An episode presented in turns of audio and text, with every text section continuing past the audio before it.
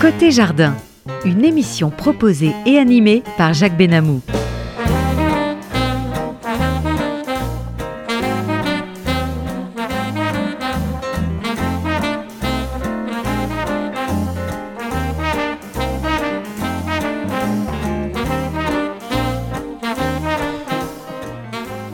Côté Jardin, une émission proposée par euh, Jacques Benamou, comme il vous l'a été dit.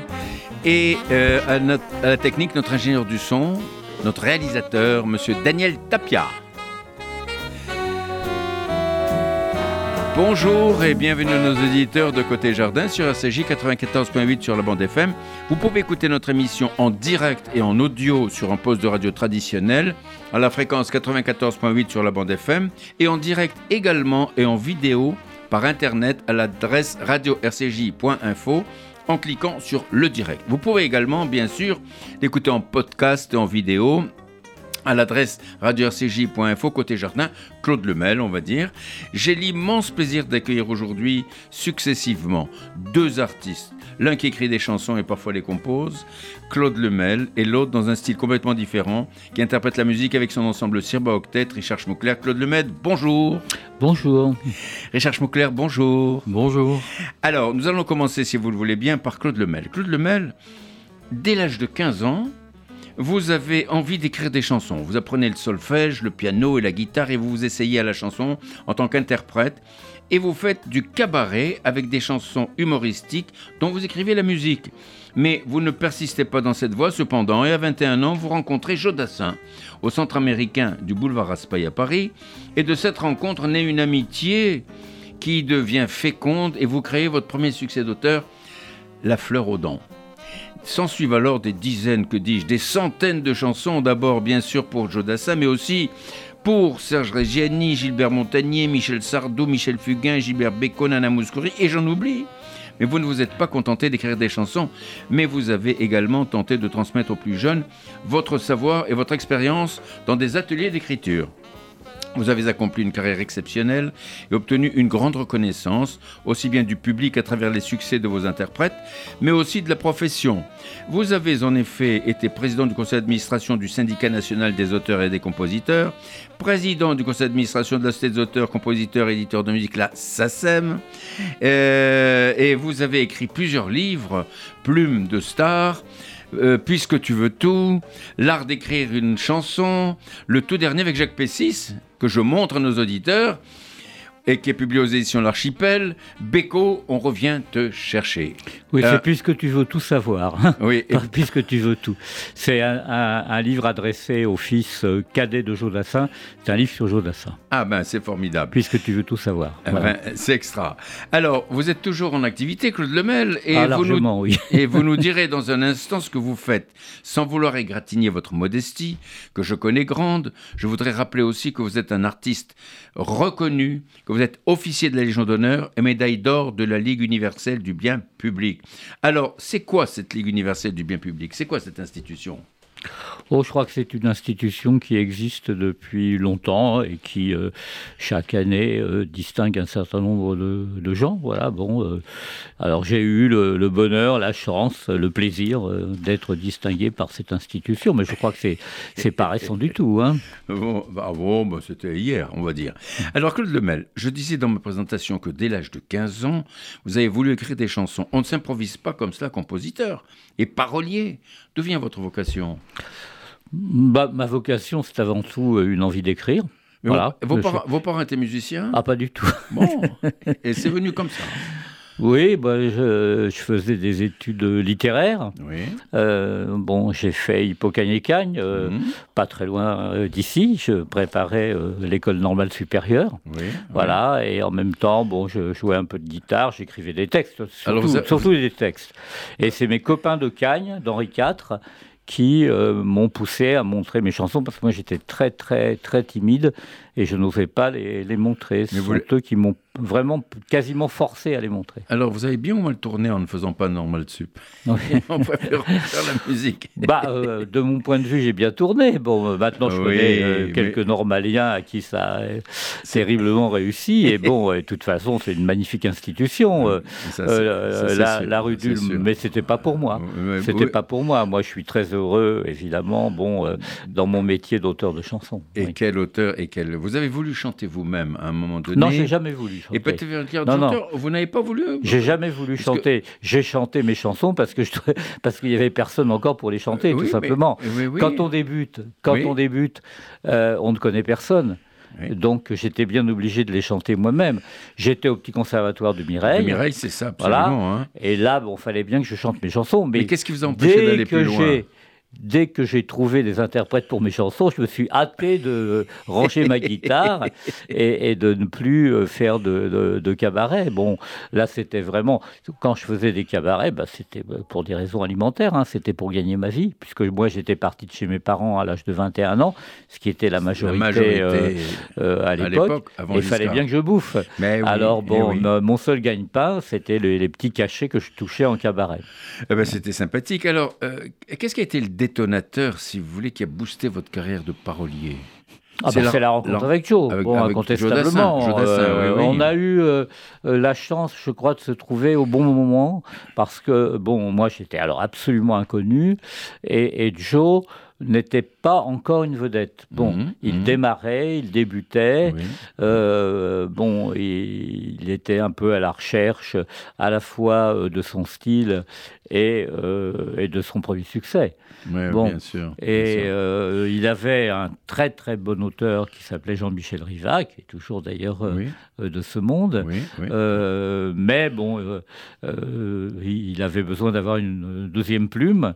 Et moi, j'étais tout jeune j'avais 21 ans, et euh, on a bien accroché, à la fois sur le plan humain et sur le plan professionnel, et il m'a demandé de commencer à écrire euh, pour lui. Alors comment était l'homme Jodassin? Dites-nous un petit peu. Alors c'était un homme euh, extrêmement intelligent, très cultivé, qui avait fait des études supérieures très brillantes, puisqu'il avait un master en anthropologie. Bon, euh, comme tout le monde le sait, il était le fils d'un immense artiste, oui, réalisateur Jules, Jules, Dassin. bien sûr. Et c'était un homme euh, pudique, discret, euh, qui euh, n'avait pas tellement confiance en lui. Ah Donc, euh, quand on était son ami, il fallait tenter toujours de, lui donner confiance, de l'encourager.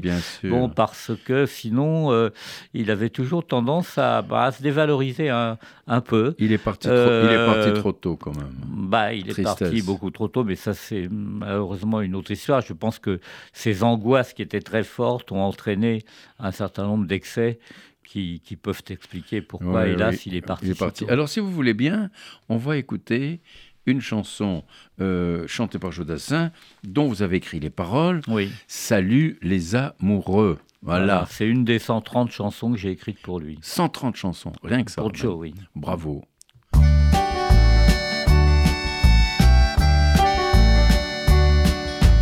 Les matins se suivent et se ressemblent quand l'amour fait place au quotidien. On n'était pas fait pour vivre ensemble. Ça ne suffit pas toujours de s'aimer bien. C'est drôle, hier on s'ennuyait, et c'est à peine si l'on trouvait des mots pour se parler du mauvais temps. Et maintenant qu'il faut partir, on a cent mille choses à dire qui tiennent trop à cœur pour si peu de temps. On s'est aimé comme on se quitte, tout simplement sans penser à demain. À demain qui vient toujours un peu trop vite aux adieux qui quelquefois se passent un peu trop bien.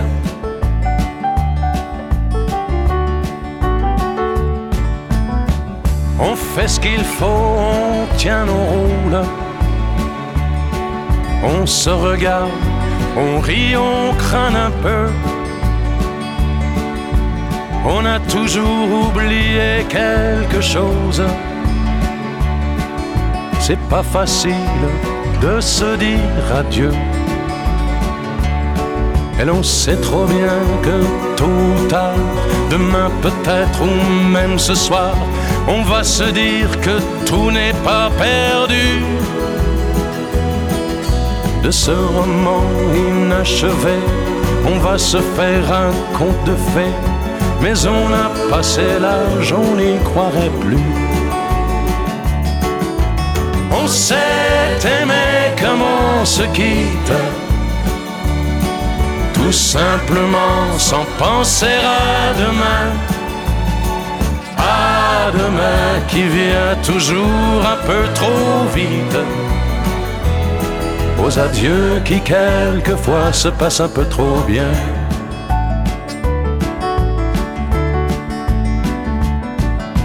Roméo, Juliette et tous les autres. Au fond de vos bouquins, dans mes paix une simple histoire comme la nôtre et de celle qu'on n'écrira jamais. Allons petit, il faut partir, laisser ici nos souvenirs. On va descendre ensemble si tu veux. Et quand elle va nous voir passer, la patronne du café, va encore nous dire salut les amoureux. On s'est aimé comme on se quitte, tout simplement sans penser à demain. À demain qui vient toujours un peu trop vite. Aux adieux qui quelquefois se passent un peu trop bien.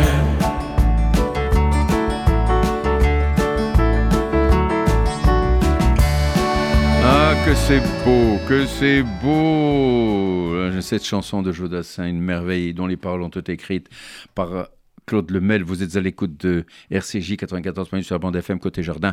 J'ai l'immense plaisir d'accueillir aujourd'hui Claude Lemel, également Richard Schmuckler dont on parlera tout à l'heure. Euh, Claude, comment, comment vous est venue l'idée de cette chanson, ces paroles-là Parce que c'est éternel. Vous m'avez dit que ça fait un certain nombre d'années que vous l'avez écrite, cette chanson. Bah, elle a 50 ans, exactement. Bah, ça m'est venu très simplement. C'est, je, je, raconte ce que j'ai vécu. C'est la rupture avec une femme que j'aimais, euh, j'allais dire beaucoup, non plus que beaucoup, par-dessus tout. Voilà, donc cette grande douleur de la rupture avec quelqu'un qu'on aime infiniment. Et bon, au moment où on se quitte, où on sait que c'est fini, que c'est on se quitte pour toujours, il y a quelqu'un qui nous regarde et qui nous fait Salut les amoureux Bon, voilà. Et c'est comme ça que c'est venu. Ah bah oui. bon, mais, mais, ce thème, c'est un thème éternel, l'amour. Bah, il y aura toujours euh, de l'amour, Dieu merci, mais, oui. mais il, y, aura toujours, hélas, des ruptures.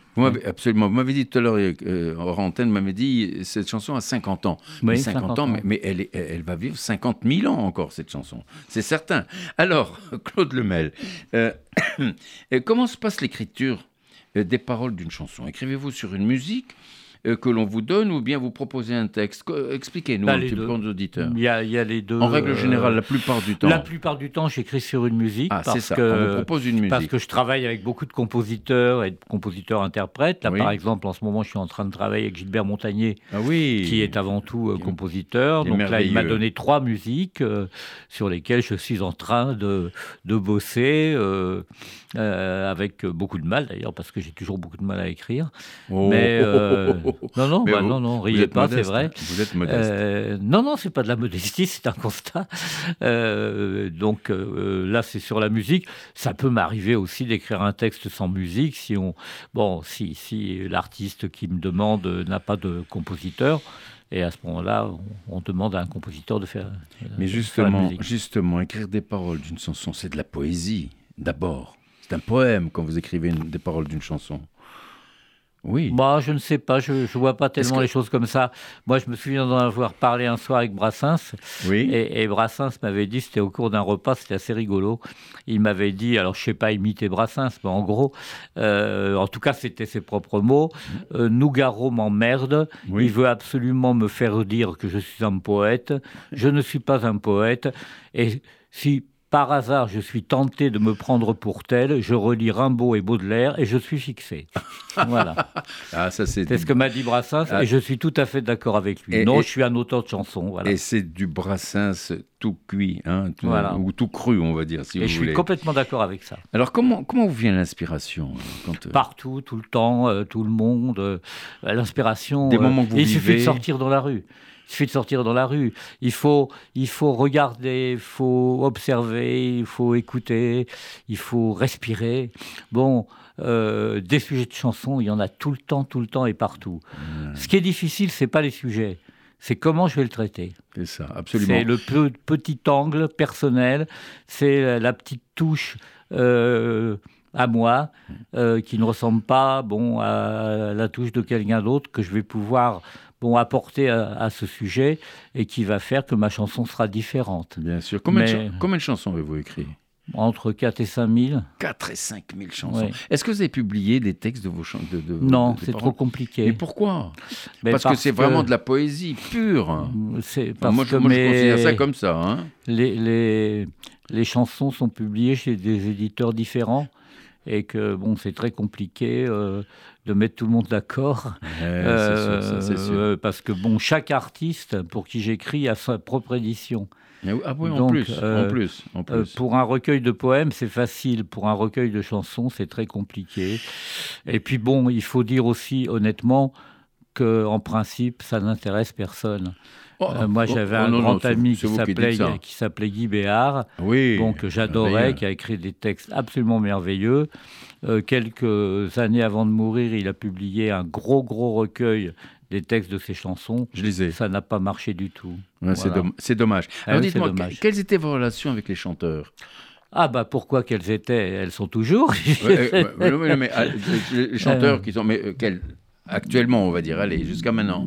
Bah, euh, moi, j'ai très très bonne relation avec mes interprètes. Et, euh, bon, euh, j'ai pas le souvenir euh, d'avoir eu un clash Ah ouais, avec bah, qui que ce soit. Heureusement. Quand on a des bon la chance de travailler longtemps avec quelqu'un, bon l'amitié naît tout naturellement. Bien sûr. Bon, là j'ai de grands amis actuellement qui s'appellent Michel Fugain, Gilbert Montagnier, euh, oui, bien sûr. Nana Mouskouri, c'est une très grande amie, une femme merveilleuse, Ah oui. Mireille Mathieu, enfin, bon, et puis dans les plus jeunes aussi, bon, Mhm, euh, mhm. il y a des gens avec qui je travaille actuellement, qui sont des jeunes qui démarrent et, et avec qui j'ai des relations très, vraiment très proches. Très proche. Alors, euh, avez-vous à l'esprit euh, le nom à peu près du nombre de chanteurs que vous avez nourris, on va dire, de vos paroles? Je pense que c'est aux environs de 200.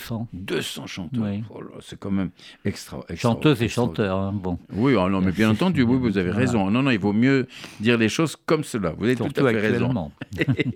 Alors, euh, euh, euh, objectivement, quels sont, ou quel est celui ou celle euh, qui vous a le plus marqué? Parce Ah, vous- mais parce ils que- parce tous marqué. Oui, mais euh, enfin, malgré tout, malgré tout, il y en a un peu plus, certains un peu plus que d'autres. Hein? Bah, pas vraiment. À vos souhaits. Claude Lemel. Euh, bon, évidemment, au départ, c'est surtout Jodassin qui m'a marqué, parce que bon, C'était euh, au début. on hein. a eu une histoire euh, d'amitié très, très, très, très, très forte. Mais bon, quand vous travaillez avec des personnalités aussi flamboyantes que celles de Serge Reggiani, de Gilbert Bécaud.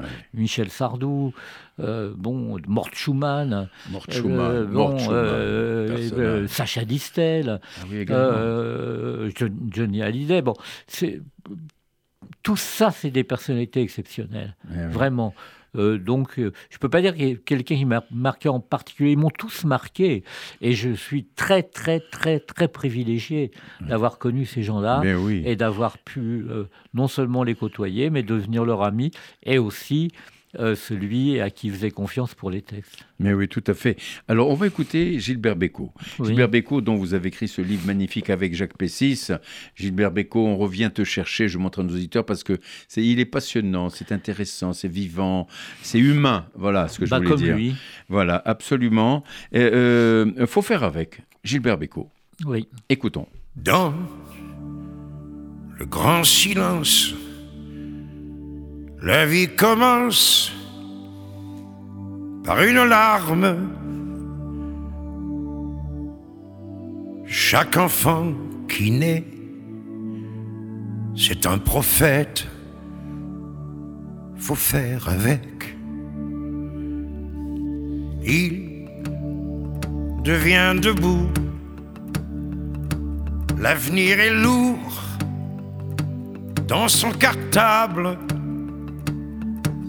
Les, années d'acné, les soirs de fête, faut faire avec. Et la vie avance, irrésistible, impitoyable, sans le moindre plan, le moindre break, faut faire avec. Passe les rêves qui cassent, qui laissent des traces ineffaçables. Ça coûte cher, les faux poker, les vrais échecs faut faire avec. Pour tromper sa peur, on met son cœur derrière un masque. On carnaval son idéal. On se gadget, faut faire avec. la vie prend l'eau. Nos vieux matelots nous laissent en rade quand ils nous plaquent. Pas de comeback, aucun remake. Faut faire avec. On peut pourtant défier le temps en regardant la mort en face, puis sans un cri, payer le prix des cigarettes, faut faire avec. Fou, le monde est fou, et Dieu s'en fout, vieillard trop sage, toi mon amour ton ventre est lourd nouveau siècle. Faut faire avec, faut faire avec. Faut faire avec Gilbert Bécaud sur des paroles de Claude Lemel qui est avec moi dans ce merveilleux studio RCJ 94 minutes sur la bande FM côté jardin. C'est un bonheur de parler avec Claude Lemel, mais on, se reverra, on, parlera encore beaucoup plus, j'allais dire, plus longuement. Alors, pour l'instant, quand vous écoutez aujourd'hui des chansons écrites par d'autres, Claude mhm. Lemel, euh, Est-ce que euh, vous faites des comparaisons avec celles que vous écrivez? Ça vous arrive quand même? Non, non, jamais. Oh.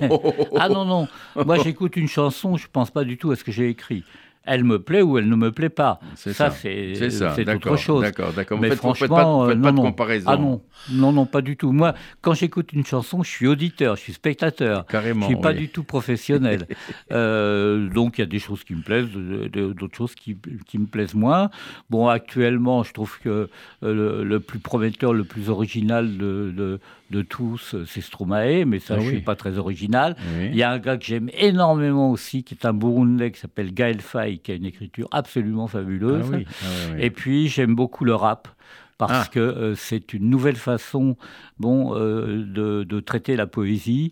Bon, on revient d'ailleurs, c'est une nouvelle et une ancienne, parce qu'on revient aux sources de la poésie. Poésie latine et poésie grecque étaient basées sur des systèmes de scansion. Or, le rap, c'est de la scansion. Tout à fait. tout à fait. Euh, donc je trouve que ça, c'est vraiment un mode d'expression à la fois très moderne, presque antique, oui, tout à et en tout cas très percutant. Et les bons rappeurs, bon, ce sont des auteurs formidables. Alors expliquez à nos auditeurs ce que c'est que la scansion. Scan- bah, c'est scander les mots. Euh, euh, nous, euh, dans notre système de, de, de- de poésie européen, en tout cas, et surtout français, bon, notre poésie est basée sur des systèmes de versification, C'est ça, c'est-à-dire des tout vers avec plus ou moins de pieds, de syllabes, Mhm. et puis des rimes.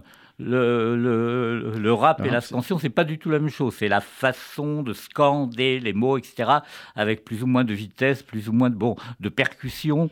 Bon, et c'est très, très, très intéressant. Ça. Bon, alors après, bon, comme dans tout, il y a à boire et à manger. Oui. Mais les, les- les très bons rappeurs sont vraiment des gens qui, euh, sur le plan des textes, sont des gens très forts. Oui, oui. Sauf ceux qui disent du mal, ceux qui. euh, Ah, mais Enfin, ça, bon. après, c'est le, co- ça, c'est le, con- contenu. Ça, c'est. euh, L'horreur euh, bon, euh, absolue. c- ça, vous envoyez euh, certains. le message qu'on fait passer. Moi, je parle uniquement du genre, de la forme. c'est hein. ça, tout à fait. Hein, le Pas du fond, fond, du le fond. fond, c'est autre chose. Ah ouais, c'est le une fond, autre- c'est autre c'est chose. une autre paire de manches. Claude, je ne parle que de la forme. là. Claude Lemel, nous pourrions encore parler pendant des heures avec vous. Vous avez tellement de choses à raconter. Alors, pour terminer, qu'est-ce que vous avez sur le feu en ce moment? Bah, beaucoup de choses. Alors, des, des chansons avec des jeunes, surtout Oui. les jeunes femmes d'ailleurs. Oui, Bon, oui, euh, en particulier. euh, talent. Marlène, euh, qui est une jeune artiste qui prépare son premier album euh, dont j'écris ou coécris euh, tous les textes. Mhm. Un grand spectacle musical avec une très bonne comédienne formidable et très belle qui s'appelle Pauline Chevillier. Mhm. Et puis encore d'autres chansons avec un, un jeune homme qui s'appelle Richard Baudouin, l'homme à la guitare bleue, qui bon, écrit aussi des chansons formidables, qui, qui a eu la chance d'ailleurs de travailler avec Alain Leprest, qui pour moi a été le plus grand auteur de chansons du, euh, de la fin du XXe siècle. Et puis bon, alors parmi les gens plus connus, j'ai euh, un grand spectacle musical euh, en préparation avec Gilbert Montagnier Ah, sur Herzl. oui, voilà. Herzl, oui, bien Et sûr. puis euh, une comédie musicale que j'ai écrite avec Patrice Lecomte, oui, donc le, le grand réalisateur qui est, qui devenu un ami formidable. Euh, et puis là, une chanson euh, en préparation euh, avec Michel Fugain que je vais rejoindre en Corse dans, dans deux semaines là pour. Pour Travailler. écrire plus, plus, plus d'autres choses. Mais enfin, ça, c'est les, les- les choses principales qui sont Voilà. sur le feu actuellement. Voilà, en tout cas, je vous remercie beaucoup, Claude Lemel. Ce sera le mot de la fin. Mais je vous dis, on se reverra euh, dans pas longtemps parce que c'est formidable. C'est un, vraiment un bonheur de vous entendre, de nous raconter tout cela et c'est absolument passionnant. Et maintenant, si vous le voulez bien, nous allons passer à la deuxième partie de Côté Jardin avec Richard Schmuckler. Richard Schmuckler qui est directeur du fameux Sirba Octet. Richard Schmuckler, vous êtes violoniste. Euh, violoniste d'exception, mais pas que. Vous avez commencé très tôt l'étude du violon et vous avez à peine 7 ans. Vous aviez à peine 7 ans. C'était au conservatoire du 12e arrondissement de Paris, dont vous sortez à l'âge de 15 ans, avec un premier prix de violon à l'unanimité, ainsi qu'un premier prix de musique de chambre. Vous avez eu le privilège, à l'âge de 11 ans, de travailler régulièrement avec le célèbre Ivry Gitlis, qui nous a quittés il n'y a pas longtemps, du reste, pauvre. Vous avez poursuivi vos études au Conservatoire national supérieur de musique et de danse avec les plus prestigieux professeurs et vous obtenez un premier prix de violon et de musique de chambre à l'unanimité à l'âge de 19 ans, à l'issue duquel le ministère des Affaires étrangères vous accorde une bourse qui vous permet d'aller vous perfectionner auprès de Maya Glezarova au Conservatoire Tchaïkovski de Moscou. À votre tour, vous entrez en classe supérieure de cordes à l'Académie de musique de Sion en Suisse et en 92 vous obtenez la bourse de la vocation de la Fondation Marcel Bleustein-Blanchet. Et un an après, vous êtes lauréat du prix Charles Quilmont de la Fondation de France. Vous vous produisez également régulièrement au sein de l'Européen de Camerata et comme violon solo à l'Orchestre de chambre de Toulouse et d'Auvergne. Quelle carrière Alors, euh, Richard Schmockler, vous ne vous arrêtez pas là. En effet, depuis 2003, vous créez un remarquable ensemble que beaucoup de nos auditeurs connaissent, le Sirba Octet, qui explore le répertoire classique, ainsi que des thèmes yiddish et et bien d'autres. Et vous avez déjà enregistré plusieurs CD, dont le dernier, Tsuzamen, que je montre à nos auditeurs, qui est une pure merveille. C'est un bijou. Je l'ai dégusté, mais alors chaque note, c'était vraiment formidable. Alors Richard Schmuckler, parlons d'abord de vous. Vous commencez des études de violon à l'âge de 7 ans. D'où vous vient cette vocation? Mon père était euh, musicien amateur. De quoi il jouait? Il jouait de la guitare, Oui. il été champion de France d'harmonica. Ah oui, c'est magnifique. Donc il animait toutes les réunions de famille euh, euh, pour euh, Hanouka, Oui, Kippour. bien sûr. Voilà. Et, et, alors lui était passionné de jazz manouche. Donc c'est lui qui m'a fait découvrir euh, Stéphane Grappelli Ah oui, bah, euh, bien sûr. et Django Reinhardt. Vous l'avez rencontré, Stéphane Grappelli? Non, mal- oui, je l'ai rencontré une fois euh, chez. Étienne Vatelot, euh, mon... qui était mon luthier à l'époque. Et en fait, euh, j'arrive et, et je vois un vieux monsieur assis dans, dans sa chaise. Et puis je monte il les escaliers. Et tout d'un coup, je réalise que Stéphane Grappelli, qui est un génie C'est un, pur. monu- un monument. Un Il a commencé à 12 ans. Moi, je l'ai très très bien connu. Oui, mais il était autodidacte, je crois, qu'il savait pas lire la musique. Enfin, complètement. voilà. Comme quoi, vous voyez, hein. Oui, on peut être grand euh, sans avoir. Et euh, puis il a appris ensuite à lire la musique. Il a beaucoup travaillé, ça je le sais. Ah Oui, Bien sûr, il n'y a, rien sans grand travail. mais absolument, absolument. Hein. Et donc, euh, donc, en fait, mes parents se sont séparés euh, quand j'avais 3 ans et demi. Waouh Et juste à ce moment-là, j'ai entendu un concert euh, éducatif à la maternelle et quand il y avait un violoniste. Et quand je suis rentré chez moi, j'ai dit à ma mère, je veux faire du violon. Voilà. Donc, bien sûr, j'ai fait un lien. euh, il n'y a pas si longtemps où j'ai remplacé mon père en fait par le violon. voilà, quand j'étais petit. et puis, euh, puis voilà, il s'est trouvé que j'étais doué, que que le violon faisait un peu partie de partie de moi. Et puis voilà, s'en est en suivi mes, toutes mes études et euh, des rencontres extraordinaires avec euh, de grands maîtres. Quel effet ça fait quand on a 7 ans et qu'on tient un violon pour la première fois dans ses mains? Comment ça se passe? Sincèrement, je me rappelle rappelez, pas. Vous rappelez pas de Je me rappelle que c'était facile. Ah, ah bon, carrément Voilà, je me rappelle que Parce que c'était facile C'est pas et que l'instrument le plus facile. et hein. que bah oui, mais pour tous mes professeurs, ils me disaient tous que j'étais né avec un violon dans les mains. Et que euh, voilà, mais surtout que comme j'avais un luthier qui habitait dans mon immeuble, il m'avait acheté un petit violon, euh, un petit Mirecourt. Oui. Et euh, donc depuis entre 3 ans et demi et 7 ans, moi je, je jouais dans le magasin de ma mère. Et donc donc en fait ça depuis 3 ans et demi, j'ai toujours eu un violon dans les mains. Et l'étude du violon ne nous a pas empêché de faire des études scolaires normales, etc. Alors sincèrement, j'ai arrêté mes études en seconde. oui. Voilà, puisque je suis rentré au CNSM de, de- de Paris, j'ai arrêté mes études euh, sûr. à ce moment-là. Mais Voilà. c'était Donc, d'autres études. Je n'ai pas mon bac. Et, vous euh, êtes rentré dans, mais- mais vous êtes rentré dans la vie active, on va dire, hein, puisque vous étiez, vous commenciez, euh, euh, vous avez fait vos études, vous commenciez à gagner votre vie déjà comme ça, non? Non, pas du tout. Euh, non, quand on rentre au conservatoire, on ne gagne pas sa vie. Parce que j'avais, j'avais 17 ans et donc j'en suis sorti euh, à 20 ans. Et, et, euh, non, là, à ce moment-là, bah, j'ai beaucoup travaillé mon violon, j'ai étudié, j'ai, euh, Ouais, ouais, ouais. j'apprenais euh, de, de mes, de mes professeurs, de Gérard Poulet, de Desvierly, Juste- d'Ivry. Oui, oui, oui. Et, oui. et donc euh, à ce moment-là, euh, c'est c'est pas forcément une bonne chose de chercher à gagner sa vie alors qu'on est en, on est en train d'apprendre. Ouais, c'est, en fait. c'est très, mais on peut, on peut quelquefois combiner les deux. Tout à fait. Ça, c'est sûr. Alors, euh, expliquez-nous la, la notion de musique de chambre euh, par rapport au violon. À la musique de chambre, en fait, c'est faire de la musique à plusieurs. Oui, C'est-à-dire, on, est, on doit être au moins deux. oui. Donc, euh, concernant le violon, ce serait violon et piano, violon Oui. et violoncelle, violon Oui. et alto. oui. Voilà, et ça peut aller jusqu'à 8 ou 10 ou 12. Voilà, donc ce serait un tout petit orchestre, en fait, euh, où euh, chaque, chaque musicien a une partie soliste.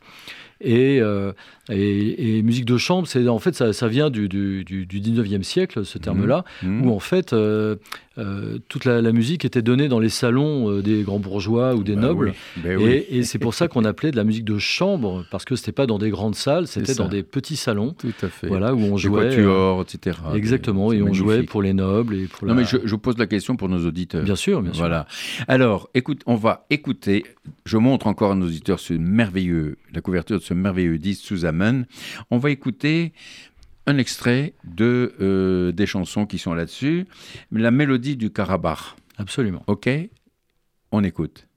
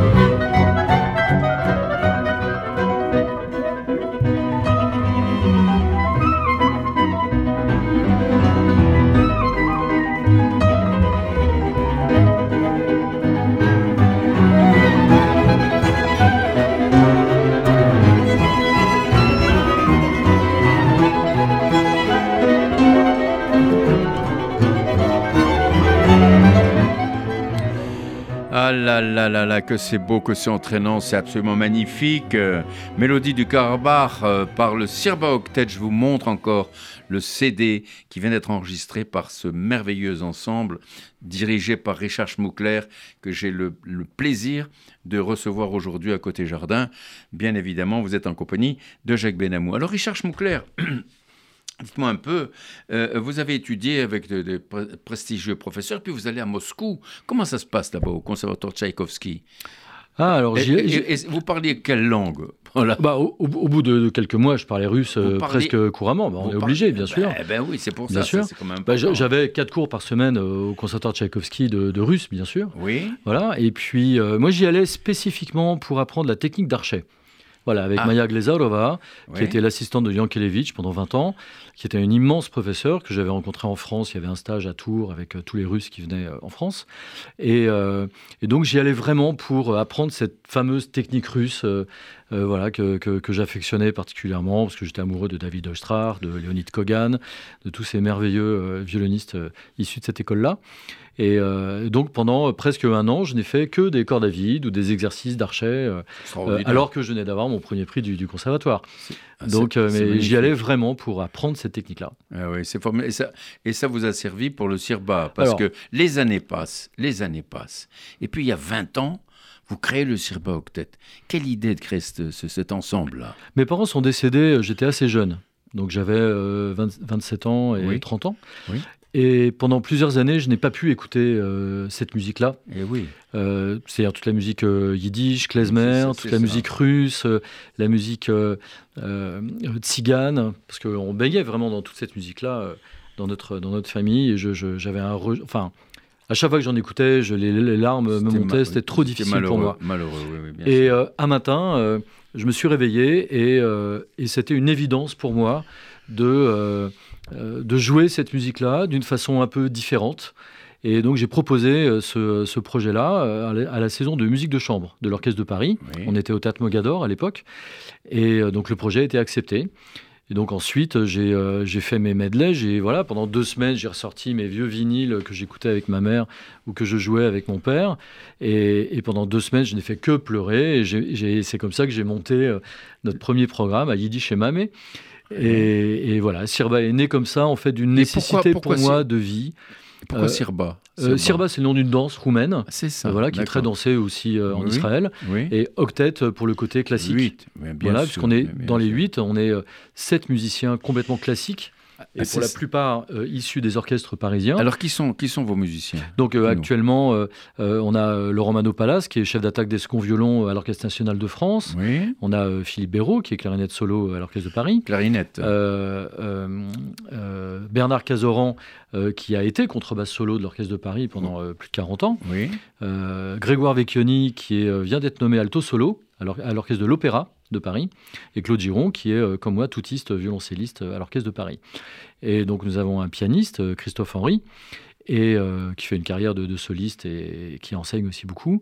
Et nous avons Yuri Morar, qui est notre seul euh, musicien traditionnel, qui lui est au cymbalum. Oui, oui, oui. Voilà, ça. et qui apporte toute cette couleur merveilleuse que donne, euh, que donne le cymbalum. C'est formidable, mais quelle belle aventure d'avoir créé ça. Et puis ça va Oui. de, de, de, mieux en mieux. euh, Vous avez un succès euh, considérable.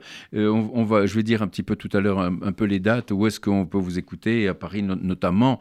À Paris, bien sûr, le 6, le 6 fé- février euh, prochain, dans quelques jours, euh, à la Philharmonie hein, de Paris, hein, avec le chœur d'enfants d'Orchestre de Paris, c'est ça Absolument. C'est-à-dire qu'en fait, j'ai pensé euh, ce disque de Oui. euh, donc où la, la, Vous en la- tous ensemble. c'est, ça veut dire ensemble, Oui, être ensemble, oui, et où j'ai voulu réunir sur ce disque trois peuples ayant vécu des génocides. Voilà. Donc il y a de la musique arménienne, ce qu'on vient d'entendre là, Bien sûr. Et, et, et avant même que je sache, euh, enfin, euh, au moment où j'ai choisi la mélodie du Karabakh, j'ai appris après que le Haut-Karabakh était en guerre. euh, euh, Oui, à ce oui, moment-là, oui, donc il y a- y, y aussi quand même beaucoup de symboles euh, et de, de- de choses extrêmement d'actualité dans ce programme.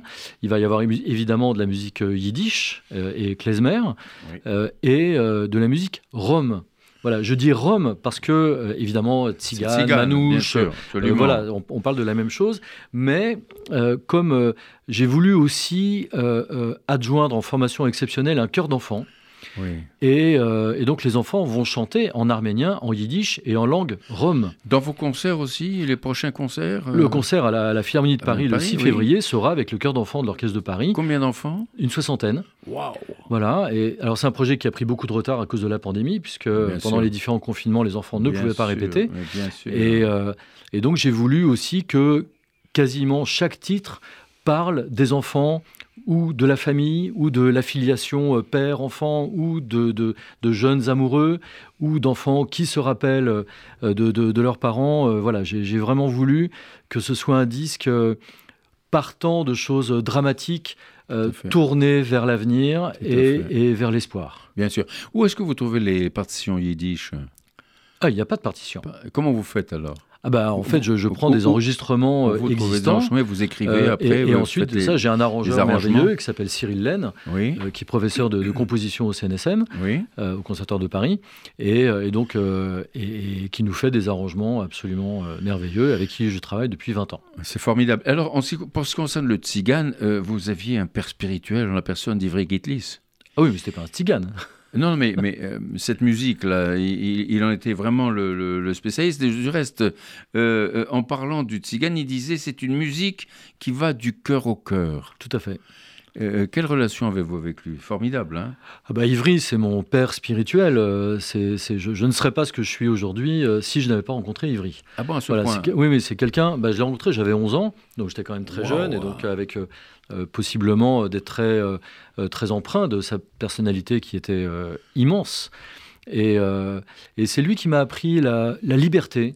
Il m'a appris qu'il n'y avait pas de petite musique. euh, il n'y a pas de grande musique, il y a de la musique tout court, il n'y a pas de frontières dans la musique.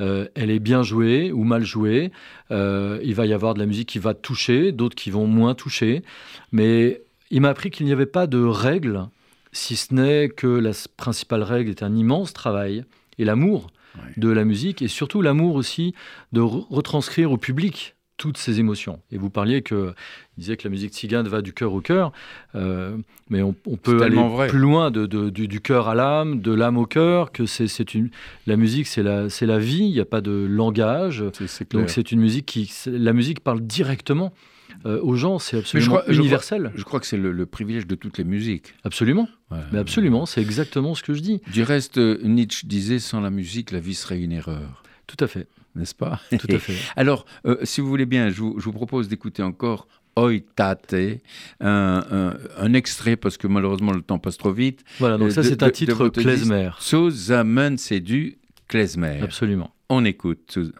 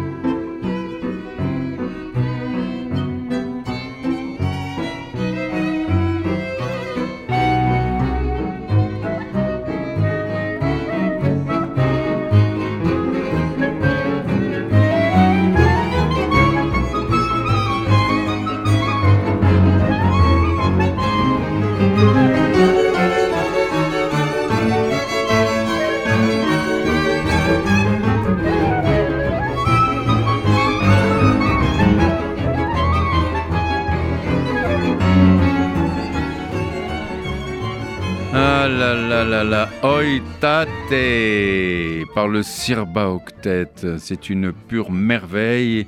Extrait de ce disque Suzamen que je vous remontre, que je vous conseille vraiment d'acheter parce que c'est du bonheur. Vous êtes à l'écoute de Côté Jardin, Jacques Benamou avec vous. J'ai l'immense plaisir d'accueillir Richard Schmuckler, le patron on va dire entre guillemets, du Sirba Octet.